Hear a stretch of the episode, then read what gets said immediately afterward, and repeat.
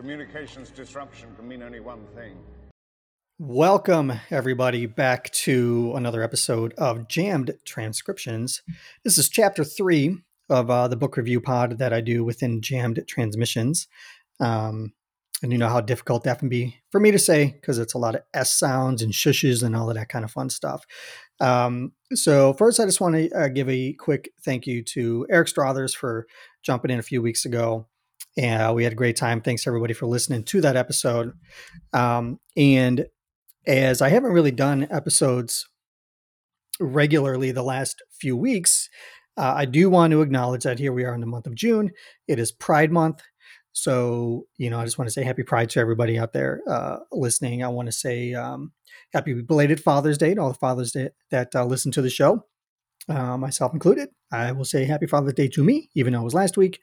And um, want to extend uh, some Juneteenth um, acknowledgments to a lot of folks that are listening as well. So, um, guys, a lot has happened over the last couple of weeks. We're not really going to talk newsy stuff, but there's been some casting stuff for the Acolyte that I've seen and lots of other announcements, comic book stuff that uh, things are going to be coming out pretty soon. And we will talk about those things in due time.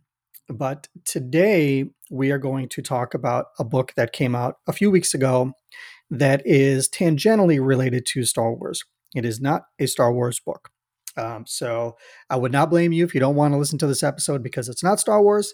Um, but if you are interested in Charles Soule's latest novel, The Endless Vessel, that's what we're going to talk about today. Um, you know, these book reviews, I try to keep them to about a half an hour. Um, so I think that's going to be what we're going to do today. We'll see how things go. Um, so, yeah, let's just get into it. Um, the Endless Vessel by Charles Soule was released on June 6th of this year, 2023. Uh, it was published by HarperCollins, and it was part of a Kickstarter that Charles started uh, a few months ago. And the Kickstarter uh, reached its goals pretty quickly, I think, within the first day. But along with the the book itself, um, there was um, an exclusive cover to Kickstarter with art by, I believe it's Jama Jurabaev, uh, who does beautiful work, has done some Star Wars covers, um, and came with another book called The Chronicles of Lazarene. That, to my knowledge, the only way to get this book was through the Kickstarter. And The Chronicles of Lazarene is related to the events of the Endless Vessel as it kind of exists within the story of um, within this book. So um, there's lots of cool stuff to with the Kickstarter, some artwork, some things like that. I did not back the Kickstarter. Um, got the book on my own, and just to put this out there, um, as I have gotten some review copies for Star Wars books, this was not a copy that I was given as a review. This is a review that I wanted to do on my own because I think it's worth uh, a little bit of discussion. So most of us, or just about all of us, maybe know that Charles Soule has written a ton of Star Wars stuff. Um, he's one of the architects of the High Republic. He wrote the uh, the initial book of the High Republic, Light of the Jedi, which is a fantastic read. Uh, he's going to be writing the final book of the High Republic in Phase Three, called um, I don't know. it's it it escapes me right now, but it's like um, Trials of the Jedi, I think is what it's called. I think that's the, the name of that last book that comes out in a while. We got some time for that as phase two of the High Republic is ending. Um, but Charles Soule has also written a ton of comic books, uh, both in and outside of Star Wars. He's written She Hulk and I believe Daredevil and uh, The Death of Wolverine. Um, and then the Star Wars titles going back to the wonderful Lando miniseries, uh, the Poe Dameron run, um, I'm probably going to forget a couple of titles that he's written, but he's done a, a, ton of stuff. And I believe he's actually like a creative director now for Lucasfilm Publishing, something like that. He's got some kind of official title like that within the publishing side. He's a busy man. Um, uh, I had the chance to meet Charles Soule in March at C2E2 in Chicago. He was great to talk to for a couple minutes. He signed a bunch of stuff for me, something like 12 comics, and I bought a copy of 8 Billion Genies. Um, and you know, he's um, my man don't stop. He's been he's been writing pretty heavily uh, for the last couple of years. He's got a couple of other books called uh, The Oracle Year, and I'm forgetting the other one offhand. But for me personally, this is the first non Star Wars Charles Soule that I've read since the death of Wolverine. Um, and at the time when I read the death of Wolverine, I did not know who Charles Soule was. Um, now I do, and uh, I happen to enjoy a lot of the stuff that he's written. Um, and this book uh, that we'll get into has some things that I absolutely enjoyed, and a couple of things that uh, maybe didn't hit as well for me. So let's talk about specifically what this book is about. Okay, so the Endless Vessel is about the world. Um, I don't want to say it's like post futuristic or anything because it's very much tied to the world as we know it now um, and historical events and things like that. But essentially, there is a an illness that is spreading around the world, for lack of a better term, called the gray, and the gray presents itself almost like a depression, but it's a little bit different. Um, it's not. Uh, it's not your brain chemicals. It's not depression as we see kind of clinically as it's talked about in our world now. It's something else that is not so much contagious as it is transmissible. So I believe something like 20 or 30% of the world at the time is infected by what they call the gray. And uh, there's three stages to the gray, or not three stages, but three types of it. There's just a general kind of malaise where you are almost catatonic. There is um, a very kind of just uncaring, unfeeling version of it. And then there's this weird, joyous version where people are just very happy go lucky um, and unfeeling of consequence, uh, we'll say. And different peoples around the world are affected by this thing uh, in, in different ways. And the world in and of itself, because of this, is a vastly different place than the world that we live in right now. But there are some very, very stark similarities between the world of this book and the world that we live in. So the book opens with uh, the Louvre in Paris is on fire. And there is kind of like a, a night guardsman who's there, who's walking through and kind of you're hearing his thoughts talk about some of the paintings and how some things will survive and some things won't because of protective glass and things like that. Um, and he unlocks, I believe it's the Mona Lisa, and walks out on a window ledge with it as the the museum is burning and there's a crowd of people outside who are basically chanting and he allows himself to be burned up with the painting uh, and it's basically uh, the mission of this is to say, like, the old world doesn't exist. Don't worry yourself about the uh, the trappings of the past. Uh, live for today. Live for now. Don't let yourself be by. Uh, don't let yourself be weighted down by the burdens of the past. And and the world is yours today, and you can do with it what you will. And that sentiment uh, is kind of a byproduct, if you will, of of the gray. And there are these, for lack of a better term, terroristic acts that have been, been happening around the world at different times uh, to kind of show um, this uncaring that's kind of spread uh, amongst all of these different peoples all over the place. Now, from there, the book goes to Hong Kong, where we meet um, Lily Barnes, and Lily Barnes is essentially she's the focal point of the entire book, and she is a materials researcher uh, for this company, and they a device comes across that is essentially a carbon scrubber that can uh, basically heal climate change, heal the world, and it's a very ineffective, in inexpensive way to do it. It's this world-saving device uh, that comes across her path, and since the company that she works for um, now has this prototype that they can use to help save the world, her job becomes obsolete, and she um, is uh, essentially fired. She's let go on the spot, and she's given a hefty severance and all of these things. But her world is drastically different now, And because of it, there's these worries about her falling into the gray as things are changing for her.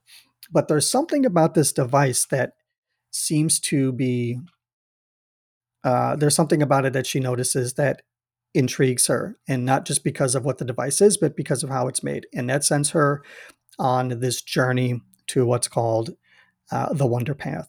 And it's kind of this path of discovery, the secrets of the world and the histories of the world and things like this. And it's uh, it's very very intriguing. And she there's a little bit of jet setting, and she kind of she meets a musician by the name of Peter Match, who um, they use their plane to get to England, where she's from, as commercial flights are not uh, safe anymore. Um, one of the ways that the gray is potent or is, uh, um, most effectively spread is through like videos or audio um, that people hear um, that you know directly affects them and they, they fall into the gray.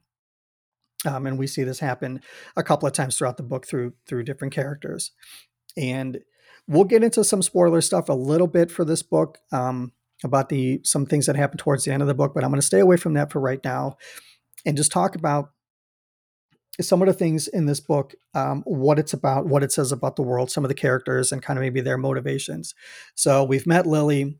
Um, we find out that her father um, died when she was maybe I forget. She was very young, but uh, she has these this memory where her father saved her from drowning when they were on like this fishing trip or something like that, and she um, greatly misses him. But because of his absence, you know, her life took this path that um, kind of broke her family. She's estranged from her mother. She doesn't talk to her. Obviously, her father's gone, but um, the the family unit is disrupted, and she is uh, you know she's on her own. She's off far from home. Like I said, she's in Hong Kong.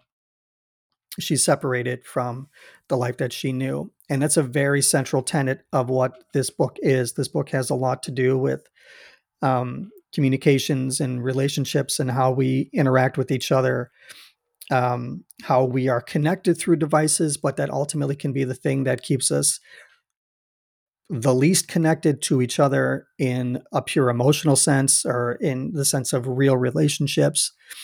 And to think about the way the world has been over the, the real world has been the last couple of years with uh, you know covid lockdowns and things like that um, it's very easy to see the parallels between this book and the world that we live in and the state of mind that Charles Soule might have been in as he was writing it. You know, we see more and more people get, you know, they fall into internet rabbit holes or our lives are becoming more digital. Um, you know, there's lots of ways where a lot of us do experience the real world. We go out and we do things. We have our family, our friends, things like that. But we seem to be increasingly more living in this digital space where real human interaction is uh, suffering, for lack of a better word. There's, you know, empathy seems to be falling um, because things happen through a screen, through our phone, through a computer, through a TV, and not always directly in front of us. So it's hard to feel empathetic to something that doesn't always feel real uh, because it's not something that's immediately tangible. And this book addresses that and becomes kind of the the central factor of kind of what the gray is and how it spreads. You know, people start to not care, um, and it becomes something that is medical in the sense of how the gray affects people's mindset and their bodies and things like that. But it's also how they air quoting contract it. You know, it's through you know YouTube videos, or it's you know sunk in, or through um, speakers on airplanes, or you know hidden in TV messages, things like that, so that people uh, move to solely text based um, internet searches where there's no images and there's no videos, you know, embedded in things because um, it's just not safe anymore. Um, you know, you want to take the risk of contracting the gray, then have at it. And when you do contract the gray, you know, things are not great. So the third um, type of the gray, this kind of, you know, happy go lucky um, effectiveness is the basis for our antagonist, uh, whose name is Aunt Jane. And Aunt Jane is kind of the leader of the, I think they're called like the Joy Joy Club, or they're they call themselves Joy Boys. And she gives gives all of these instructions to destroy things, but um, not necessarily to kill people or hurt people, but to get people to disconnect from the tangible things that uh, give us culture or history, things like that. So, you know, we find, like I said, the building, the the Louvre is is burning. Other things happen. I guess you know it's mentioned that there was an attack on the Statue of Liberty at one time, um, and it's it gets to a point where, as these things happen, it's become so normal that society groups of people around the world they start having what are called pity parties and it's a way for them to be connected with other people and not get lost in the doldrums of the actual world and how bad things have actually gotten um, but there is still that threat of the gray seeping into everything that we do and changing our mindsets and our personalities and things like that. Um, the discovery of this device with lily um, and what she finds out about it, she eventually steals it, and she finds out that it was designed initially by a company called Calder and Calder, and it sends her on this kind of history quest to find out what this company is, what they've done in the past, um, who they are, because she can't find too much about them. But this is when she finds the Wonder Path she finds that there's this uh, kind of society of people who have kept the secrets of the Calder business and some of the things that they've done over the last almost 300 years, 250 years or so. And this second part of the book deals with the Calder family in the 1790s. We meet Molly and Apollo Calder. And they start off as like this textile merchants and they start this business and things. And eventually they leave Boston and they build a ship at a time when it's not really profitable for them to do so called the Lazarine and they leave land essentially. And throughout the course of the ship's history, they gather these intelligent peoples who live on the ship and they do all of these wonderful, wonderful and wondrous things in the names of technology and science and medicine and, and whatever. Um, but they live separate from the land. And every once in a while, they do something called an intercession. And throughout the course of the book, you learn that there have been 15 intercessions um, over the lifespan of the Lazarine from 1796 or so to the present day of the book. The first of which, I believe, is um, finding a cure for smallpox or like a vaccination for smallpox. Uh, and the reason why they do so is because a scientist that they wanted to have aboard contracted smallpox before they can get to him. Uh, and they were basically saying, never again. We need to find a way to gather the most brilliant minds um, and have them come with us. And it sets the Lazarine off on its journey. Over time, Molly Calder has this mission. Apollo Calder dies. Um, and this is kind of what sets Molly and the Lazarine on its mission. She asks this question of a of a thinker of her time, uh, whose man his name uh, I'm, I'm forgetting right now, but it becomes it became a very central focal point of the book, at least for that part. She very plainly asks this man, I want you to solve death. And essentially, the thinking there is that the belief is that death is not something that is um,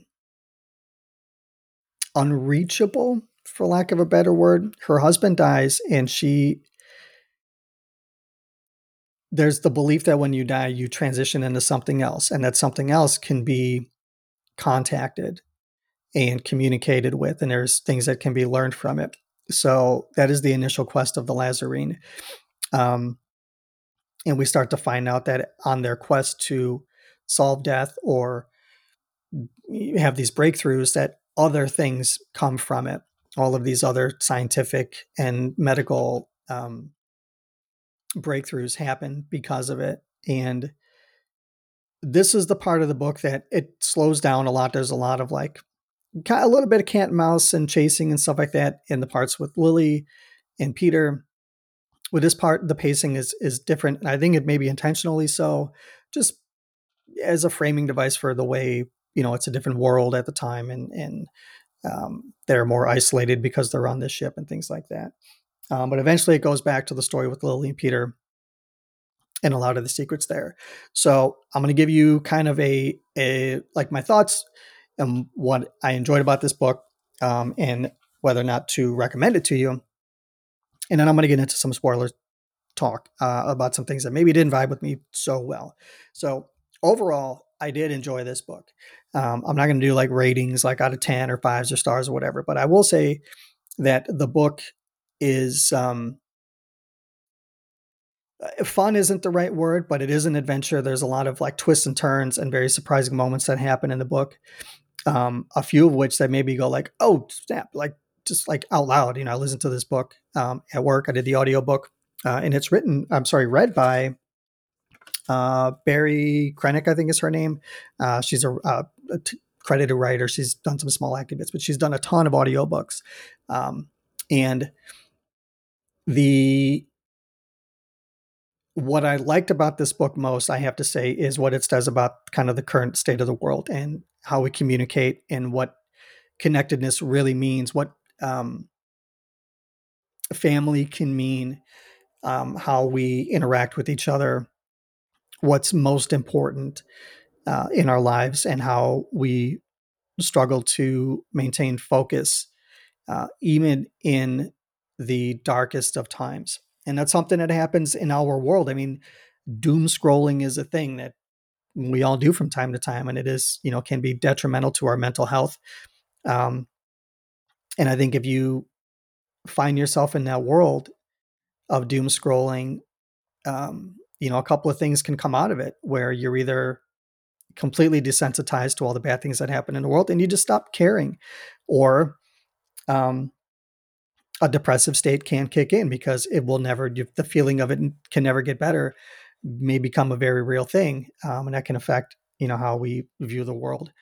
Or there could be that third happy-go-lucky um i don't care about anything i'm just going to go on live my life and have fun because eh, what the hell why shouldn't i um so th- those three facets of the gray um, start to feel that much more real um, in that sense and they seem like there's a lot of ways that we see that in the real world. Um, how real people treat each other, uh, you know, in in the names of politics or any number of things. Um, empathy seems to be a thing that is uh, uh, on the decline, depending on how you perceive the world. We know that there's good people in the world. We know that good things happen. We know that there are em- empathetic and sympathetic and, and helpful people that are out there these stories surface from time to time. Um, but you know, the the 24 hour news cycle of the world doesn't do much to bolster the human spirit, if you will. You know, I mean, there's lots of changes that are happening in our world daily almost, and it's always presented in the framework that the world is on fire. There's nothing is ever going to get better ever again. Don't even bother. Um, but there's always reason to bother. There's always a hope out there. And I think that uh, while it's not always expressly said in this book, I mean, it's very present that there's always going to be a tomorrow. Um, there can always be, you know, another sunrise. There's always another reason to continue, uh, no matter how hard things get. And I love the messaging behind that. Um, I did like the pacing of this book. the The first and third parts flew by very, very quickly, and like I said, the second part um, that follows the the journey of the Lazarene itself, um, it's a little bit slower. Uh, and I don't say that as a negative. It's I just I think that's deliberately done.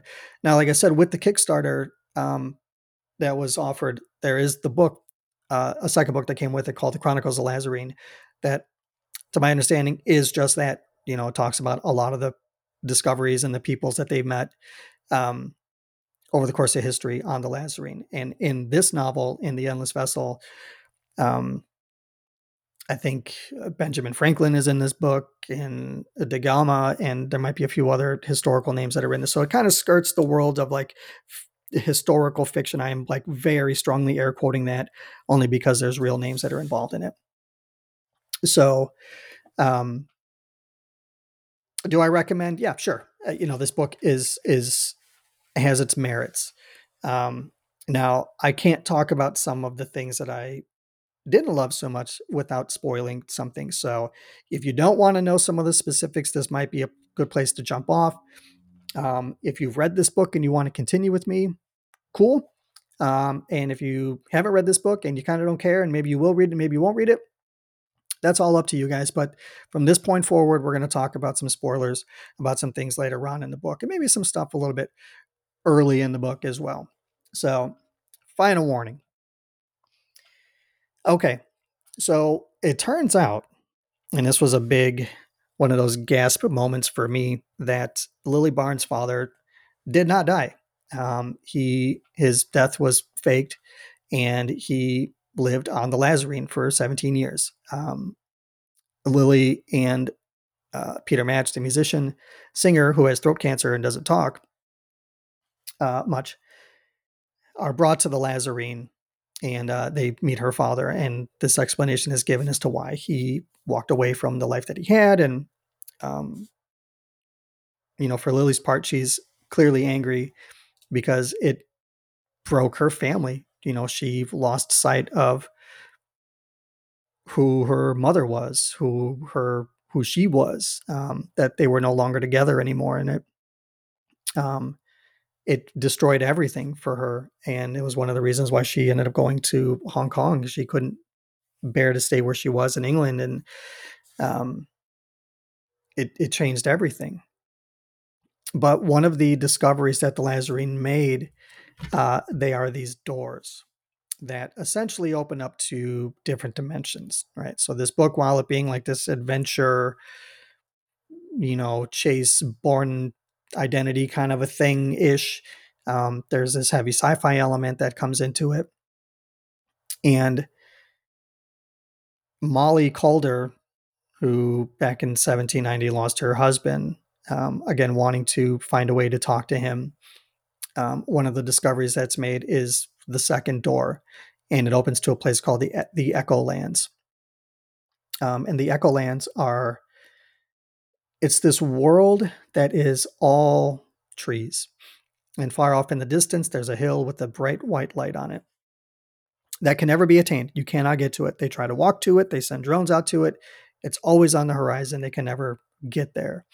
And you come to find out that the Echo Lands have to be protected in the eyes of the people who now live on the on the Lazarene that has grown much bigger than the original sailing vessel that it was in the beginning. It's now this technological behemoth of a ship that can, you know, remain hidden at sea for however long it needs to.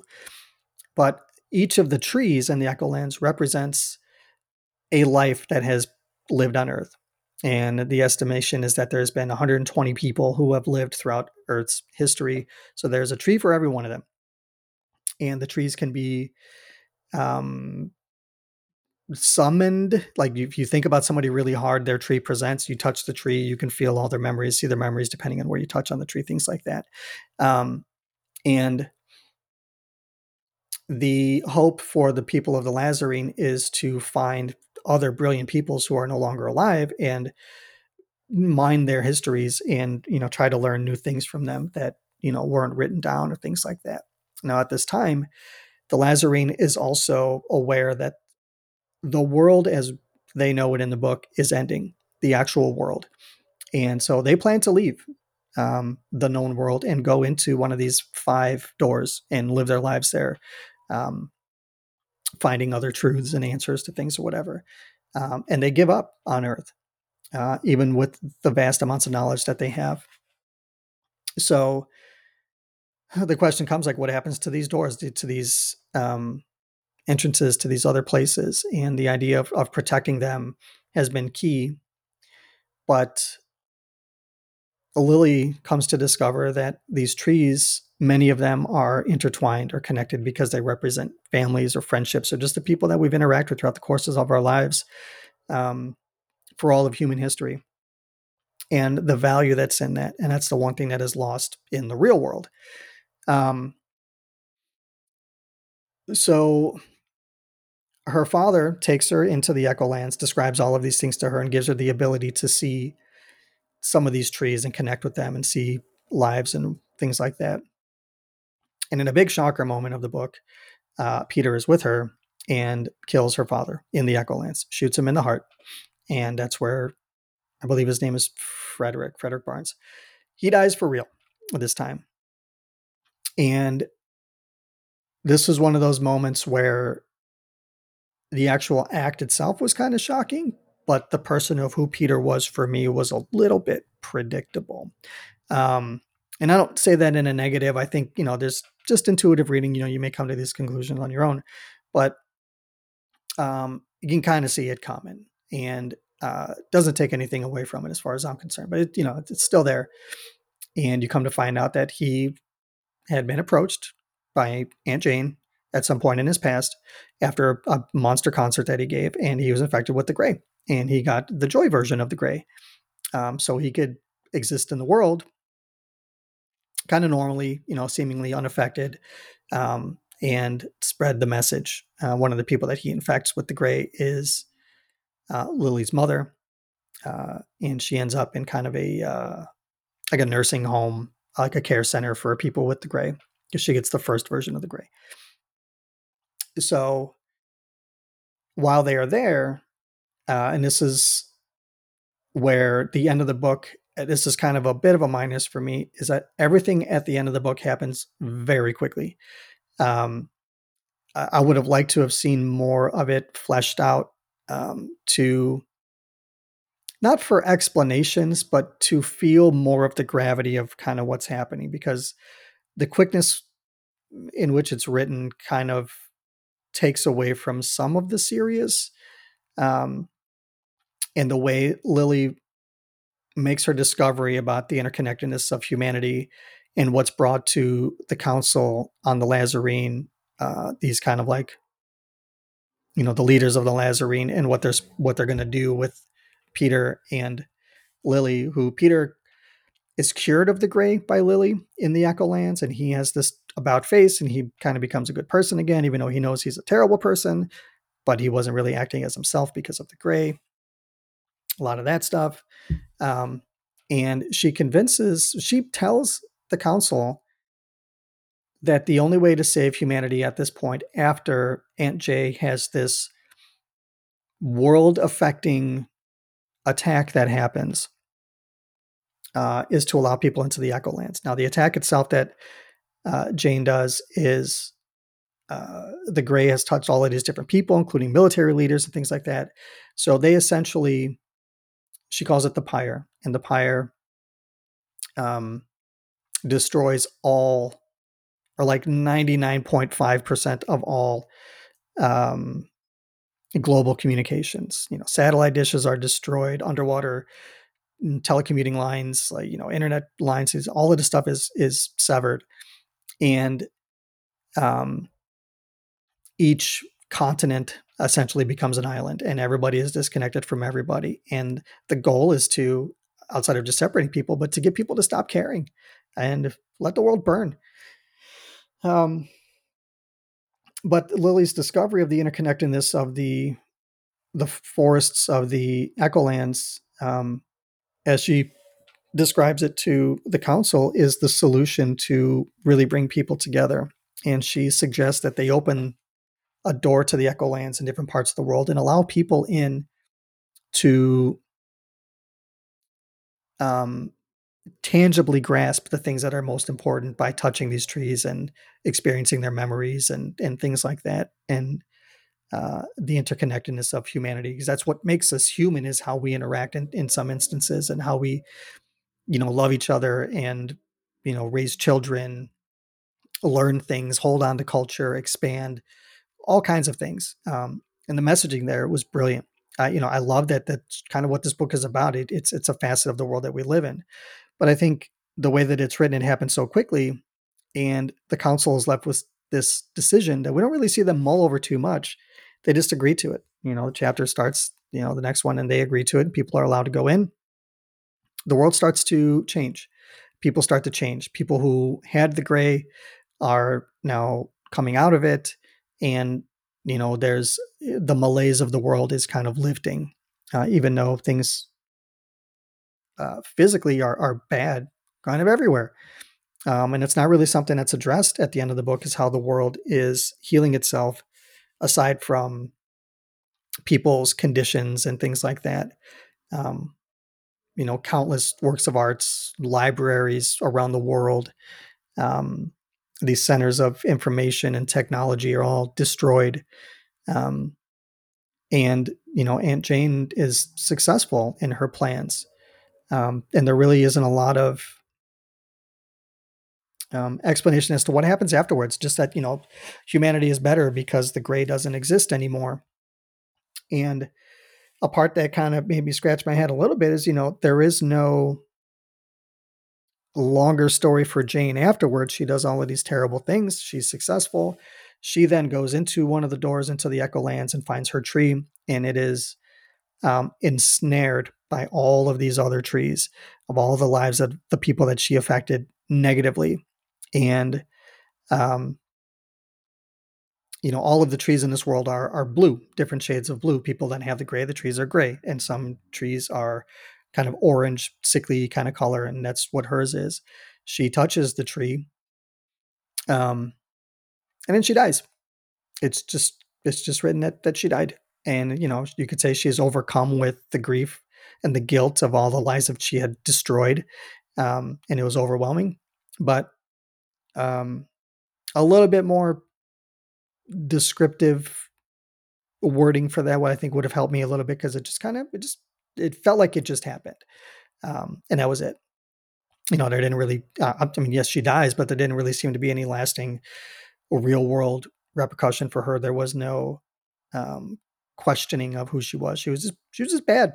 Um, and I, I know I, I just think for my part, I would have liked to have had a little something more uh, for her and some kind of comeuppance besides just death.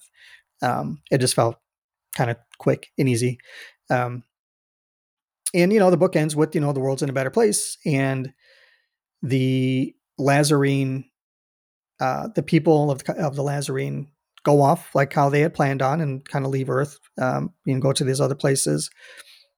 And the kind of central hub of the Lazarene uh, is it's all essentially I don't want to say self destructs, but allows itself to be to fall apart, fall to the bottom of the ocean, and there's all of these safeguards in place so that none of the technology can be discovered and reused.